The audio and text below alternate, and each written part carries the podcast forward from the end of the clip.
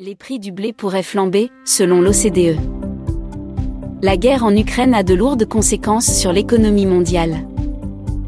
En effet, selon un scénario de l'Organisation de coopération et du développement économique, les prix internationaux du blé pourraient augmenter de 34% durant la campagne 2022 à 2023, si les capacités d'exportation de l'Ukraine devaient être réduites à néant et les exportations russes de blé baisser de 50%. Ce scénario est développé par cette organisation dans le cadre d'une étude qui porte sur les effets de l'agression russe contre l'Ukraine sur les marchés agricoles et conséquences pour l'action publique.